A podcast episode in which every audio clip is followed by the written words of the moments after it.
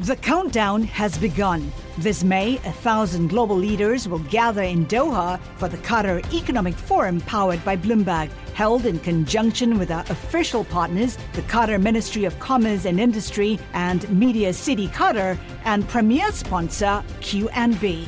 Join heads of state, influential ministers, and leading CEOs to make new connections and gain unique insights. Learn more at QatarEconomicForum.com. Brought to you by BASF. We create chemistry. Hello, everyone. You're listening to the Studio 1.0 postseason, straight from the tech team at Bloomberg News. I'm Emily Chang, here with Brad Stone, our global head of tech at Bloomberg. Brad, thanks so much for joining us. Thank you, Emily. So, first, we have to talk about Silicon Valley. And I don't mean Silicon Valley, I mean the hit show, Silicon Valley. And if you haven't seen the first episode of season three yet, you might want to check it out because I think you'll see a couple familiar faces. Emily, if you want me to participate in this podcast, you're going to have to talk to my Hollywood agent now. uh, so, yeah, if you missed it, Brad and I had a teeny tiny little cameo, less than 2.5 seconds on Silicon Valley, but I think it was probably the highlight of my life. Uh, you were two and a half seconds. I think I was uh, point, uh, 0.5 generously. But uh, we were directed by Mike Judge, and we're actually going to be speaking with Mike Judge, uh, the director, Alec Berg, executive producer, and Dick Costolo, who uh, was in the writer's room this season and lent them some expert advice about how things in Silicon Valley really work. And of course, Dick Costolo was CEO of Twitter. He's now moved on. He's now a venture capitalist, and he's starting his, his own thing, but uh, an improv comedian by background, so I think it was also his dream job. I gotta say, the, the series on HBO is hilarious so far. It's been really fun to watch. Yes, I, I, I love it. And I love how Silicon Valley, the real Silicon Valley, has embraced the satire of Silicon Valley. It's so exaggerated. I, p- people tend to talk about it really? too it real. Feels like it can, uh, honestly, it feels kind of real to me. it's it's there's a reason why it's satire. It's it's an exaggerated version of reality, and that makes it tremendously fun. Well, uh, we're going to address all of that uh, coming up with Mike Judge, Alec Berg, and Dick Costolo. But first, I want to talk about Gary Vaynerchuk, who has slightly fewer followers on Twitter than uh, Dick Costolo himself, uh, but a huge social media presence. Uh, he recently came to the studio to speak with us. He's the CEO and co founder of the digital branding agency VaynerMedia, but also an investor, author, and serial entrepreneur. Um, he was an early investor in Twitter, in Facebook, in Tumblr, uh, so he's got a lot of interesting views across all of these platforms. Um, and I want to start on Twitter because he thinks that the product really hasn't evolved much over the last five years and needs to make some pretty gigantic changes. That's right, and he seems to have some faith in uh, Jack Dorsey to turn it around. But uh, you know what, what? What struck me uh, from this discussion was how he ha- was talking about how personal Twitter is to him, and how it was really his first, uh, you know, kind of social discovery platform, and how he's built this huge following and now feels very invested in its continued success he also mentioned their NFL deal and talked a little bit about, and I, I, I maybe disagreed with this a little bit, how big that streaming, the, acquiring the streaming rights to the Thursday night games from the NFL would be. He said we're going to look back at that in 10 years and remember it as a turning point. You know, to me, the turning point in, in digital media will be when it's an exclusive right and they're no longer broadcast on on traditional cable. Um, you know, Twitter only paid 10 million for these rights, and there's a reason because people still want to watch uh, football on their big screen TVs. There's another interesting part of this conversation, and you know we've all talked about the 140 character limit. Should they keep it? Should they lose it? And Jack Dorsey had said they're experimenting with you know removing the limit, but later came out and said nope, we're sticking with it. And Gary Vaynerchuk comes right out and says that's wrong.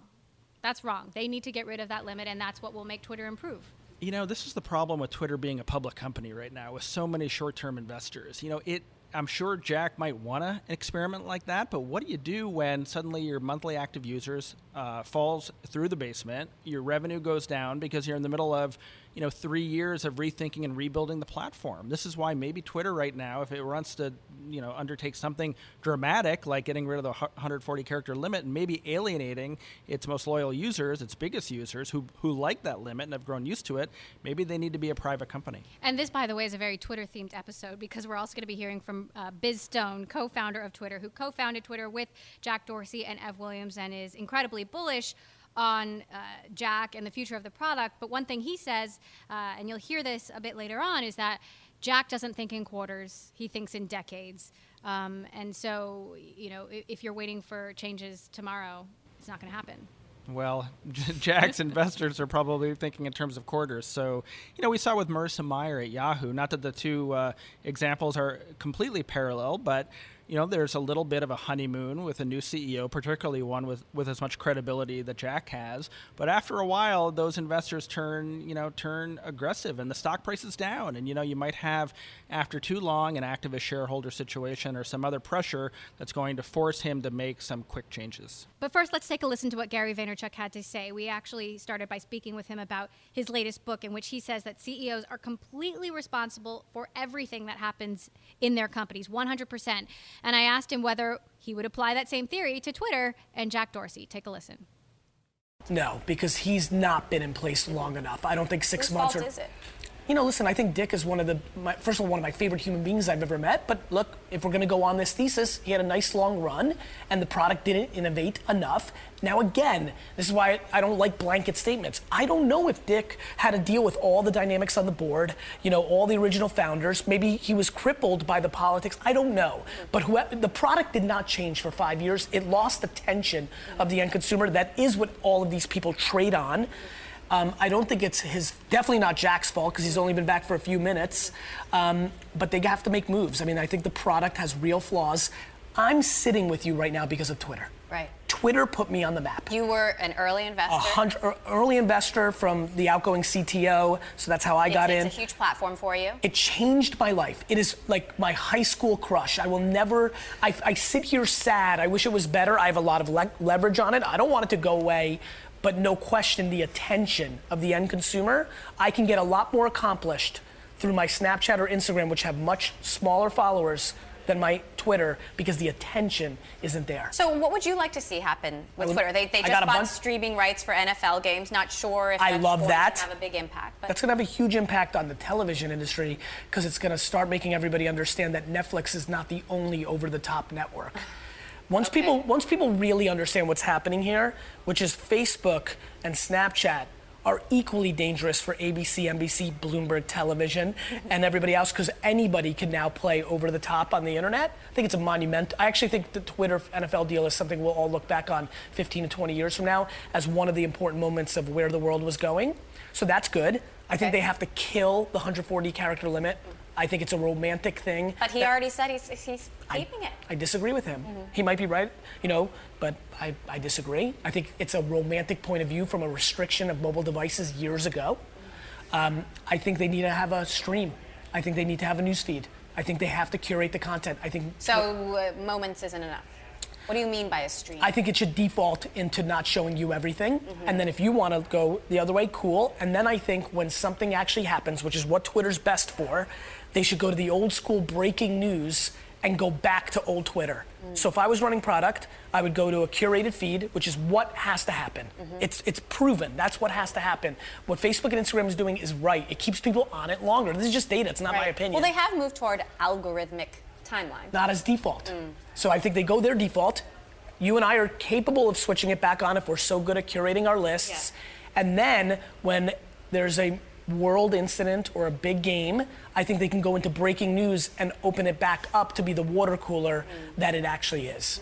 That's my two cents. What about Facebook? Facebook making a big play for live, which you know you, you normally think of Twitter as live.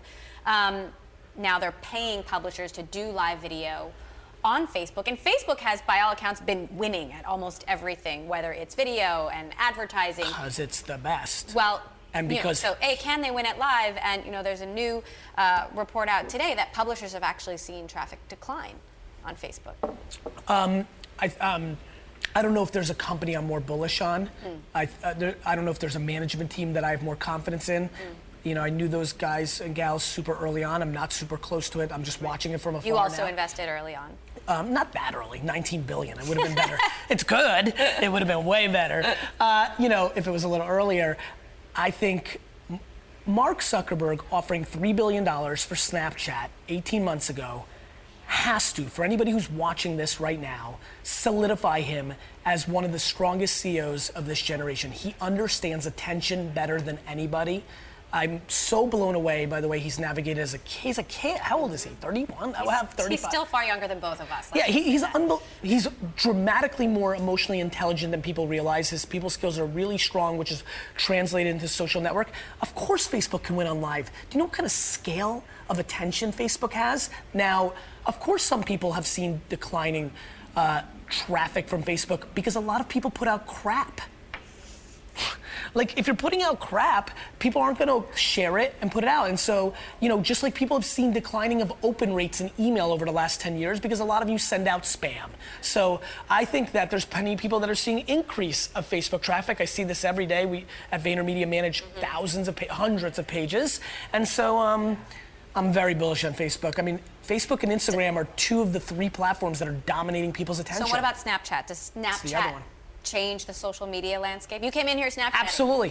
Snapchat is the absolute darling of the dance right now. I do believe that it's proven to at least one man's point of view that it will age up. I fully mm. sit here comfortable predicting that in 24 months, a lot more of your grandmothers and older uncles are going to be on it. Could Snapchat kill Twitter? I mean, is is what what what, what does Snapchat threaten right now? Right Everybody. Mm. They're, all they're playing for is attention. Snapchat threatens this, mm-hmm. this show. Snapchat threatens the magazine over there. Snapchat threatens the billboard that's highly overpriced right out there right now because everybody in the passenger seat is looking at their phone.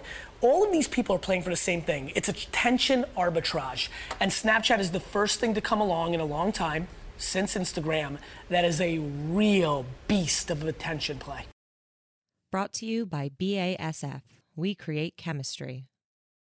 You've been listening to Gary Vaynerchuk, CEO and co-founder of VaynerMedia, and very bullish there on Snapchat. Who uh, he thinks that Snapchat's going to destroy pretty much everyone. That's right. Basically, making the point that uh, Snapchat and all social media is just com- competing for attention, uh, and that the billboard by the highway or the magazine and the doctor's office is kind of losing that battle now because we're all buried in our phones. And that's that sounds right to me. Although you know these things tend to not go away. We we just like the theme of the last ten years is that it all competes for our attention, and as a result, uh, the prices that these traditional forms of media have commanded in the past have to come down.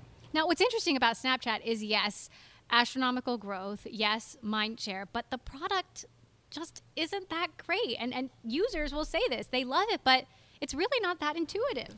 Emily, I'm 45 years old. I, I disagreed with every word in the sentence that you just said. Uh, but um, I feel like, you know, it's, it's a visceral sense, but Snapchat has a lot of momentum right now. And it's built such credibility with, you know, younger users that we're getting to the point where us old folks are going to have to kind of figure it out. Okay, now let's take a listen to Biz Stone, co-founder of Twitter, also co-founder of Medium, and his new thing, Jelly, which he believes will be the search engine of the future. Actually, his, His new- CEO job. He's His CEO new old too. thing, right? his new old thing. So it's been a couple of years in the making. They've uh, gone back to the drawing board a couple of times, and now they're out with a new version that they believe is even better than before. And the idea is you're asking real humans, uh, not an algorithm, uh, to answer questions for you. You don't get a bunch of links, you just get one answer. So, for example, you, you say, Who is Netanyahu? And the answer will be, Well, he's a controversial fellow and the prime minister of Israel. Um, you know, one of, the, one of the comparisons that Biz has made is that he thinks Jelly is a lot like Amazon Echo, which has been getting rave reviews. And, uh, and that's where we started, that the future of search will be more like Amazon Echo and based on voice. Take a listen. You say this is a new kind of search engine. Why would I use this instead of Google? Well, it doesn't search the web. So there's a there's a very significant percentage of questions and queries that are way better answered than a person. Especially when you are asking the wrong question. Uh, You know, only a only Jelly can tell you, "Hey, you asked the wrong question." Like, "Hey, where's Mission Street?" Well, where are you trying to go? I'm trying to go to so and so. Oh, you don't want Mission. There's a big thing going on in Moscone, and you, you should go on Howard or whatever. Oh, okay. Well, uh, what I really wanted to know then is where's Howard? You know, like, but but a, a web search engine will just keep telling you all day long what you asked. you So know? uh, let me give you an example. My producer Candy typed in "Who is Netanyahu." She got an answer in about 30 minutes, but it was a funny answer. it's kind of a long time, but yeah. He's the prime minister of Israel, a controversial fellow, but to be fair, this is a really hard job. It took a little. It took a little while though. Yeah, I mean, what we're what we're saying is that's a feature, not a bug, because it does. Web search likes to say like, okay, we got you 100 million results in 0.35 seconds, which is great, but then you have to actually look through the results and spend time and click on them and look at them and get some semblance of an answer. So you actually spend several minutes in your in your search. Well, what we're trying to do is say, listen, it takes 13 seconds to ask the question. Put your phone down keep talking to the person, keep have lunch with your family, whatever. We'll do the work for you, and then when the phone dings or whatever, here's your answer. It's an answer on demand. And I, we think the future of search is you ask a question, you just get an answer. So we're going to close that gap from, you know, you got 30 minutes, 10 or 15 minutes down to a second eventually. Mm-hmm. And we're starting with people. We're starting with just people who know the answers and will ask. And you'll very often get that extra information, which is helpful. You say it's like search using Amazon Echo. Explain that to me. Well, I'm just I'm I'm envisioning a world in which uh, voice is the main UI. So if you've ever seen the movie Her, the guy's like not the falling in love with the AI, but even before that, he's got a little thing in his ear, and he's just like, email, next, delete. Yeah, okay, read that one to me. And and and when you ask when, when you ask Alexa question, which I love, I love Alexa. Mm-hmm. It's cool. Everybody It is a should work buy. in progress, Oh my God, everyone cool. should buy one. It's so great. But I've welcomed her into my home. She's at the she's at dinner with us. Like we're talking about how far away is Mars. But if you ask her something like, "What's that name of that tech company that all those? What's the name of that a club that all those tech guys go to in San Francisco?" She's just like, "Boom, boom," or like, "I don't know." And a person will be like, "Oh, that's called the Battery," and it's a club and a restaurant, Right. and I've been there before, and it's mostly self-congratulatory. So- like, you know. You guys have been working on this a, a couple of years. You've gone back to the drawing board. You've added new features. How many actual people are behind the scenes, and how much of this is AI and bots? Like, what's the technology? Well, the first version was totally. Well, we've always had eight people and five engineers, which is not enough, um, especially for this grandiose vision we now have of the future of search. But the first version was very much tied to your social ID, which turns out wasn't a great idea uh, because think about it. Right. If, if your Googles were your tweets, how many Googles would you really do? You know what I mean? So, um, but asking on Twitter is great if you're willing to expose your question. I mean, you saw it, I saw it. I, I have a huge network on Twitter. I, I get great answers, but not to answers that I don't want people to know I'm. So this time around, there's a lot more computer science in it. There's the first, the first thing that is there's a layer of AI that will determine whether or not it's actually a, real question. Um, and then it passes it through to the next layer, which is it categorizes the question, it adds topics to the question, and then it then it's routed with our algorithm to people who are also tagged with things that they know. Um, and so it's get, it gets sent to the right people, and those people you don't know those people. They just know they just have experience with the thing you're asking about. So let's talk a little bit about Twitter. Um, the stock is down significantly since the last earnings report. It's down over the last It is. It is. It's down over the last uh, six months since Jack took over as CEO. Why do you think uh, investors aren't feeling it? Six months is a really short amount of time in the long scheme of things. I mean, Twitter's been around for 10 years. It takes a long time to, to like take over as CEO and turn the ship around. It's not like an overnight thing. I, I think Wall Street thinks in quarters, and and you know, people like Jack, they think in decades. They think decades ahead. So if it's maybe it's down now or whatever, but he's got these long-term plans, like Jeff Bezos does. You know, don't invest in us if you don't like it. But I'm gonna like I'm building a company of enduring value, and um, you'll see in 10 years how great it is. You know, so I I'm with Jack on this. Like, he seems to have gone into some kind of time chamber with like a, a master CEO advisor and come out after 40 years, only two years older. And he's great. He's like super good at this now. So you think it'll take a decade? I mean, how long will it take? No, turn it won't take a decade, but you know, it could take longer than six months. I mean, give it a couple of years, and um, I'm holding on to my equity. That's for sure. Um, Jack is, it's so great that Jack is back. I'm just so happy because the combination of him and Adam Bain are just gonna, this thing is gonna, I mean, this, the world needs Twitter. It's not going away. It's, it's a, it's now a staple. It can't be unneeded anymore. You know what I mean? It's like once it's there, it's there. And it's, it's only gonna get better and grow and everything else. So it's just a temporary thing. So Facebook is now getting into live. Twitter, you know, th- though for the last 10 years has been the place for Yeah. live. But Facebook has incredible resources Yep. to scale this.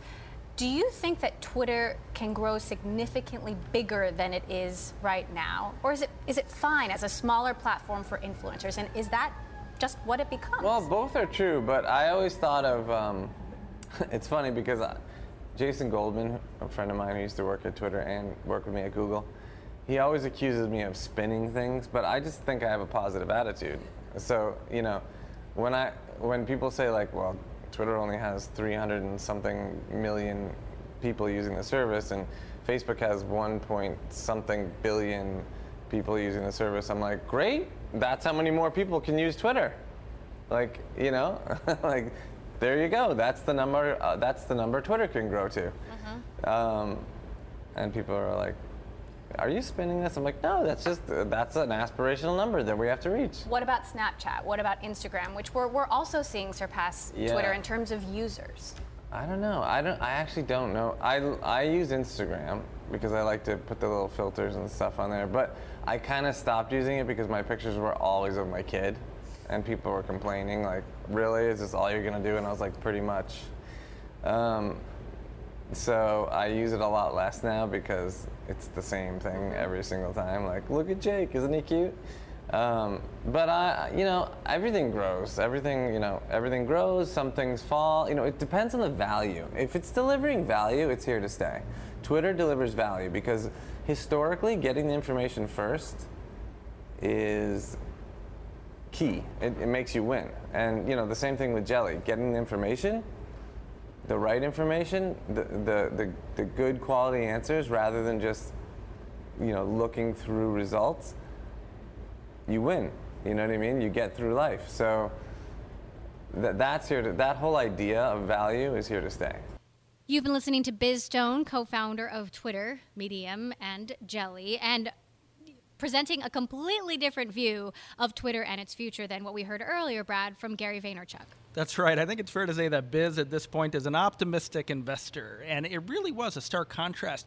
Gary Vaynerchuk saying that Twitter is desperately in need of an update, that it is threatened by all these other social platforms, and really at risk of going away if it doesn't make serious changes. And Biz was saying, uh, the opposite that the world needs Twitter and that you know Jack is a great leader and just stay tuned and it's it's optimistic. I think the numbers right now show you know he talks about that those billion people that are on Facebook and not on Twitter. He sees it as an opportunity. You know the problem is that a lot of those people have tried Twitter and they've left, and so you know the the challenge is to go get them back. Now, to the interview you've all been waiting for and the show that made Brad and I Hollywood stars. Silicon Valley. We've got Mike Judge, uh, executive producer of Silicon Valley, along with Alec Berg, executive producer, and Dick Costolo, former CEO of Twitter, who got to sit in the writer's room this season and help them as they shape their story. Take a listen. When we started sort of doing the research for this season, we talked to a lot of different people about, well, what would actually happen if a guy like Richard got fired from a company like that? and it was really interesting. All of the engineers that we talked to, we said, would the company work without Richard there? And they're like, no, of course not. It's an engineering based company. It would never work. And then we talked to VCs, and they were like, yeah, we get rid of founders all the time. What's the problem? So everybody had a very different idea of what reality would be. So, uh, Dick Costolo, what was the dose of reality that you brought to the writer's room? As I was saying uh, earlier before we were on air, it would be hard to understate my influence on anything you're going to see this season, other than the, you know sitting in the back of the room and going, "Yeah, you can totally do that. That would absolutely happen. Yeah, you can keep going. It would, it's usually a lot worse than that. Was there anything where you said, no, n- absolutely Very not? rarely, very rarely. It was usually, yeah, you can make it, you can make it more dramatic than that. So, what was it like having a, a real CEO in the writer's room? It was it was amazing, and we get stuck Yes. a lot because we try and hew as much as we can to reality, and a lot of times we'll come up with something and we're like, all right, we better call some people and ask them whether this would actually happen or not. And having him in the room was amazing because as we were thinking of things, we could be looking at him going, is this real? Would this happen? And I imagine, I mean, you're an improv comedian by background. I imagine this was also kind of fun. Yeah. Was this like a dream come true? No, it was uh, a hundred percent. You know, I think it was it was about three weeks before I deigned to suggest. You know, I thought I would have things I think this. You know, this would. Kind of, I have an idea for a line, but everyone in the room is so talented and funny and you know coming up with these amazing things that it was a while before I even, you know. Basically, got Right. some back in the room. And as I understand it, Mike, you've said that you actually did draw on Dick's own experience leaving Twitter. Is that yeah, true? and and replacing people at Twitter, and uh, yeah, no, I mean it was great because, well, not only uh, Dick used to be a programmer, so there's occasionally technical questions, but also Yeah. the big moves of people being fired and hired, and you know just all the ins and outs of this world. Uh, it's just great having somebody right there. I mean, we had all read the Twitter book, and and uh, you know sometimes I'd find myself going. Well, in, in the book, uh, oh yeah, no, he's right here. Yeah, right. On that note, uh, Dick, you obviously, you and I have talked about how you had to deal with a lot of scrutiny, a lot of public scrutiny at Twitter, as does, you know, Richard and, and Pied Piper. Uh, Twitter has been portrayed in a certain way by the media, by certain authors. Uh, is the dysfunction, is it as dysfunctional inside as it is portrayed in public? Look, I think the reality of what goes on inside these companies is always a lot different than however however it's portrayed in the media, whether it's being portrayed as things are going amazingly well or it's being portrayed as things are really dysfunctional. The reality is always completely completely different on on either side. Now, Twitter is responsible for driving major changes in the way we watch television and the way we consume media. You know, when you guys were building the show, you know, what did you think about Netflix and Amazon, and why did you ultimately decide to go with HBO? Well, I mean, it, it this started out with uh, kind of a. It was always going to be HBO. It started out originally as them pitching me the idea of doing a show about gamers and game developers and HBO pitched you. Yeah. And so and and I had thought about that, and I don't know that world well enough, and that's a world where if you get it wrong, boy, they they'll just eat you alive. Those people. And I thought I'd stand a better chance against programmers. Um, so uh, so yeah, it was always going to be HBO. What do you think about the whole binge viewing? I mean, would you ever want to put all the episodes out there at once? Is that Yeah. Oh, you mean oh the oh the way um, Netflix does? Who knows? I mean, that's kind of HBO's decision. Um, and they're you know there's HBO now, and it's all changing. So yeah, I suppose it's possible. How much creative freedom do they give you guys? Unlimited. Do they ever say just only two dick jokes this season? No, no, they they'll No, take all the dick jokes we have. um, no, I mean there's they don't they don't cap the dick jokes at all. It's it's uncapped. Um, no, they're great. They're great. There's no limitations. There's no content issues. They're the Now, best. uh, one of your writers uh, for the movie Idiocracy tweeted recently, I never expected Idiocracy to become a documentary, a, d- a jab at Donald Trump. Are you surprised by how tr- far Trump has made it? Didn't expect that one. Yeah. I am surprised. Anyone? Anyone? Um, Go with Mike. Well, how about this, Dick? Nick Bilton, who wrote the Twitter book, just wrote a piece in Vanity Fair alleging that Silicon Valley created Donald Trump, specifically social media, and we know how often Trump uses Twitter. What do you think of that allegation? Well, I think he understands how to use those platforms. Uh, Donald Trump, uh, I'm referring to. Um, you know, he's uh, quick to tweet very early in the morning, sort of before the press cycle has gotten going, so he can be out there in front of it, and then the press cycle becomes about whatever it was he wrote it four in the morning or something like that. And so I think he's just got an understanding of how to think about and leverage these platforms in a way that he's used to his advantage. He suggests pulling the plug on social media entirely in order to prevent a Trump, I don't know, of Trump Oh, Nick- oh, future. Nick oh, Bilton? Nick Bilton. Yeah, Oh, Nick is proposing well, that. Nick's crazy and he's wanted by the authorities.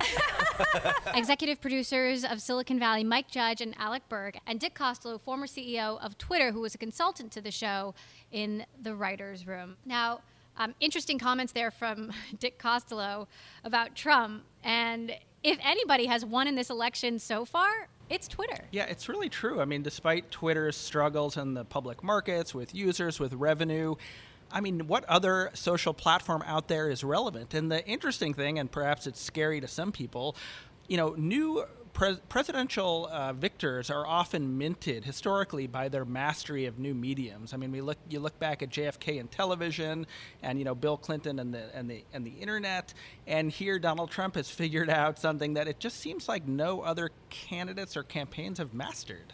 You know, it's also interesting when you think about it in the context of what will Twitter be. You know, maybe it doesn't become this you know Facebook sized platform, but it is a, sm- a, smaller platform where influencers say what they have to say, and it gets out there uh, through through the media and through other influencers, and that's what Twitter is. That's right. Maybe it's enough for Twitter that the media follows it obsessively, you know, follows obsessively obsessively their own follower accounts, and it's just a way to kind of feed the news cycle, and that's what Donald Trump appears to have figured out. And by the way, you can follow me on Twitter at Emily Chang TV, Brad at, at Brad Stone.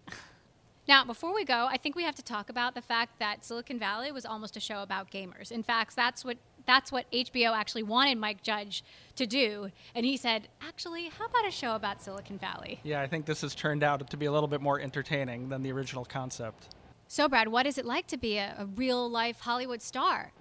Yes, it was not the attention and adulation that I had expected, and it may have been because it went by so quickly. I have to say, we went uh, with our significant others to the premiere of the first episode of the season, and you know it was great thrill seeing this microsecond of an appearance, and then afterwards. Uh, and by the way, a lot of you know the real players in Silicon Valley were there, were there as right? well as the entire cast. They they did a discussion on stage. They are incredibly hilarious. And what you don't realize is all of the things that don't make the cut. They're, you know, amazing comedians, amazing at improv, amazing at riffing off each other. They're really, really funny. It was great. It was a fun night. But afterwards, when the credits rolled, uh, a friend of mine was sitting in the audience and must have seen our names in the credits and texted me, are you involved with the show in some way? Because the cameo had gone by so quickly they didn't recognize it. But it was it was still uh, fun to be involved. If you fast forward through the show, you can pause and, and watch it in slow motion. I promise we're there. Anyway, it's a great show, and I'm a huge fan, and I can't wait to see the rest of the season. And by the way, that is it for the postseason of Studio 1.0. Brad, thank you so much uh, for joining us for the last few episodes. Did you have fun? Thank yeah, I did, Emily. Thank you for including me, and, and what a tremendous lineup of guests that you had this season. Um, make sure that you subscribe to the Studio 1.0 podcast. We've got an entire library of all the shows we've ever done. Uh, you can listen to it all. You can find us on iTunes, SoundCloud, at bloomberg.com slash podcast. And don't forget to leave us a rating. It will help more listeners discover our content. And I want to give a shout out to our amazing staff, our editor, Aaron Black, our producer, Pia Gadkari, our entire technical crew. Um, keep following me and Brad on Twitter at Emily Chang TV and at Brad Stone. We'll see you next time. Brought to you by BASF. We create chemistry. Collaborate for a greener future at the Bloomberg Green Festival, a groundbreaking celebration of the thinkers, doers, and innovators leading the way. From design and culture to technology, science, and entertainment. Hear from inspirational speakers and immerse yourself in climate solutions. July 10th through 13th in Seattle. Title sponsor Amazon. Official airline Alaska Airlines. Get 20% off using promo code radio20 at bloomberglive.com slash green festival.